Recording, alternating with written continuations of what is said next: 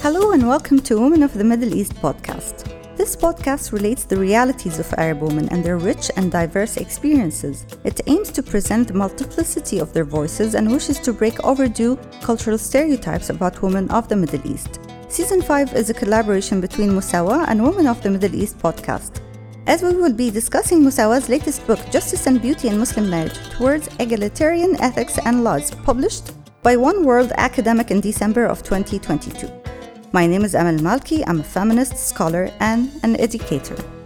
This is Women of the Middle East podcast. Hello and welcome to Women of the Middle East podcast. Season 5 discusses the groundbreaking book Justice and Beauty in Muslim Marriage. In this episode, we zoom into section 4 Law and Practice. Our second guest, the author of Justice, Refinement and Beauty Reflections on Marriage and Spirituality, Dr. Sadia Sheikh.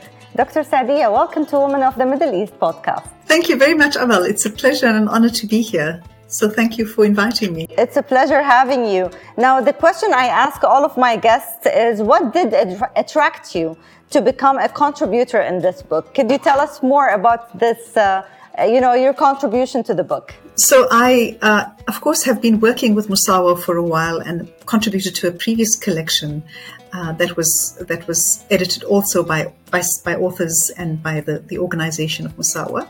Um, and I think it's a it's a kind of a commitment to a broader vision of of Islam and of Muslim ethics and of gender justice. And so uh, this particular group of scholars, are, for me, uh, a very inspiring group of scholars, and I was incredibly you know honored to be asked to be uh, to contribute to this volume uh, because I think we share a common vision of how to imagine a different way of being Muslim uh, in the world today that is aligned to a deeper sense of, or that attempts to be aligned to a deeper sense of justice and beauty.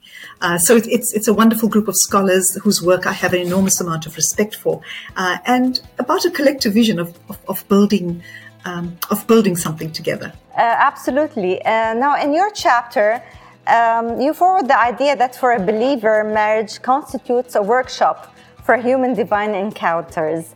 You consider how to cultivate spiritually nourishing marriages that are based on justice and beauty through rituals, contracts, and day to day practice. Could you tell us more about that? Yes, sure. Uh, so, I'm, my approach is, is pretty much based on thinking around how we would look at marriage as a space or a workshop for the self, uh, because ultimately, you know, within within the Muslim tradition, uh, a central or a foundational uh, part of the tradition is to be thinking about what does it mean to be in a relationship to Allah subhanahu wa ta'ala and what does it mean to be in a relationship to other human lives in a way that enables our deepening of the spirit, our deepening of the self, our deepening of, of good of the divine qualities. And so I frame this very much in a kind of uh, you know in a framework of thinking through some theological ideas which then have a resonance with with relationships. Uh, and so I, I frame the discussion as um, you know, as a workshop for spirituality, as a workshop for marriage as a space for refinement. Uh, and this comes out of a particular Islamic worldview that thinks about the nature of God and the nature of human beings.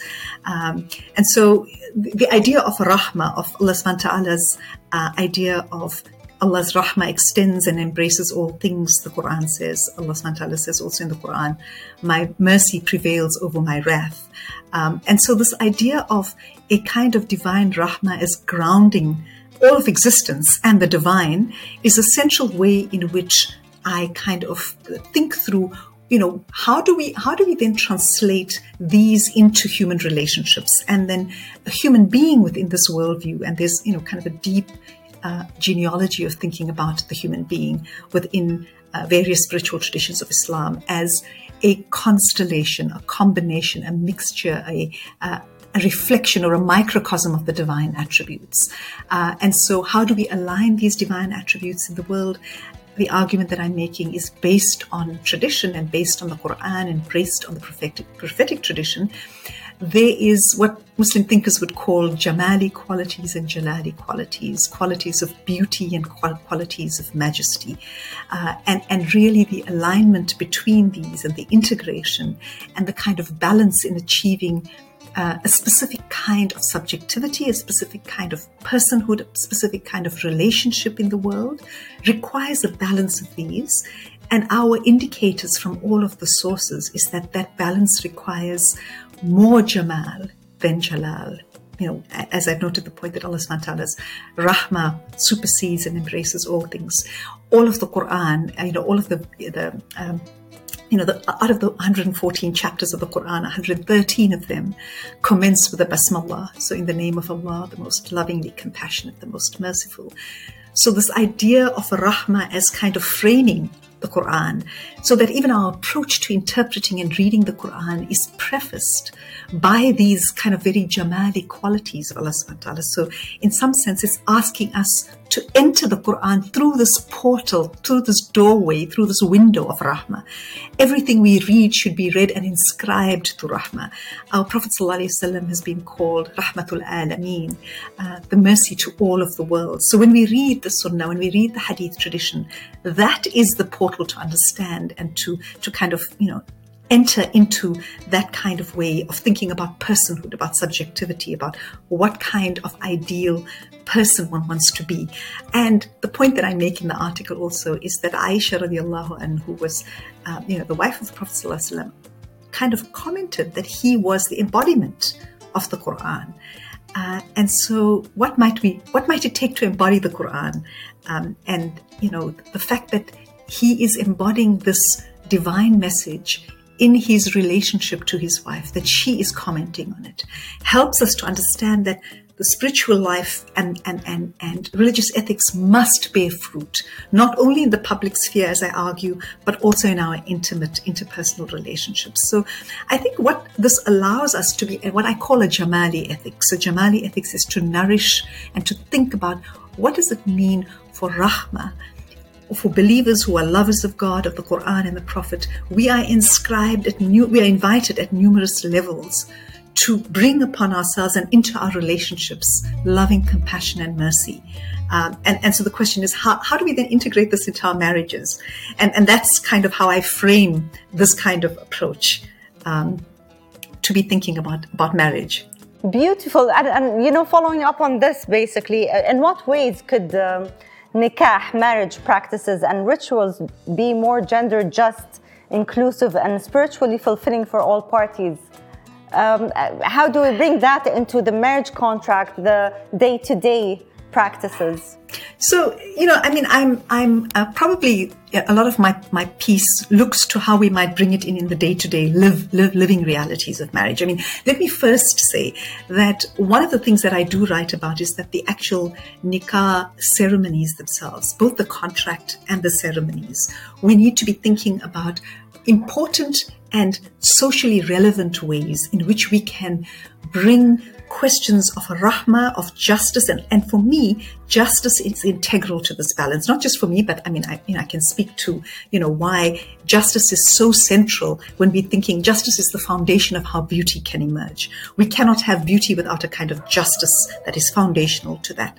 Uh, and so, on the one hand, I want to to note that the nikah contract um, is something that's, you know, that's the way in which we might institute forms of justice and beauty. Uh, you know, in, in my community, as I write in the article, it's often the case that women are not kind of don't don't think very much about the nikah contract. They're not given the resources, the kinds of information, the ways of thinking about how to how to negotiate a contract, uh, and the power, so to say. So that's the one part I think that requires a significant amount of work. And I mean, Muslim feminist scholars and other Muslim scholars are doing work on how we can rethink those contracts. But secondarily, and I think equally important for our community and for our imagination and for how we're thinking about just rituals when we have a ritual i don't know what the you know what the what the norms are in the communities that you come from but in, in the community that i come from in south africa it's not unusual for, a, for, for, the, for the husband and the fathers to come to the woman in the home, ask her permission, and her father would normally be actually speak for her in that case. So she doesn't even verbalize her own response. She's simply present. Then they go to the to the to the to the masjid, which is where the official kind of ceremony happens. So the woman is actually absent in all of that. And, and, and the question that I ask is that if we're starting off this very central ritual by women being invisible and being silent, it does not it does not bode well for thinking around you know, entering into a space of partnership, of mutuality, of justice and equality. So we need to rethink our rituals. Uh, and I think this is also quite different depending on the context you come in.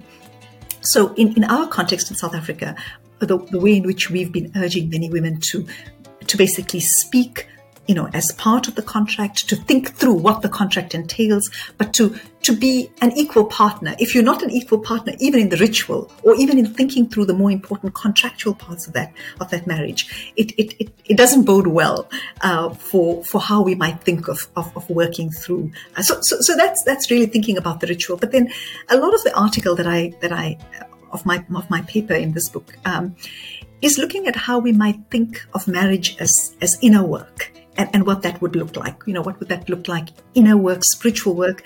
Uh, you know, a, a, lot of the ways in which we think about this, and I, I, draw deep inspiration from a number of teachers, and I quote in this work um, the Sheikh Muhammad Raheem Bawa Muhaiyaddeen, who was a Sufi teacher uh, and who writes a beautiful little book on love. And he says that unless love is connected to Allah, unless it's connected to truth, to compassion, to justice, and to grace, it's possible for it to break down. And so, in my article, or in this particular paper, I speak about what that would look like. You know, what, how would we imagine, you know, so if we're connecting love to questions of of, of truth, what does that mean? Uh, and and I speak to questions of what being in a relationship of comfort, of honesty, of candor, of truthfulness. Uh, and that, that can only happen when you are genuinely in a reciprocal relationship with somebody uh, where you are frank and you can be unguarded and there's a space to be authentic. Uh, and so the question is what creates that comfort? Being comfortable in your skin with your partner. Um, you know, that, that, that allows it.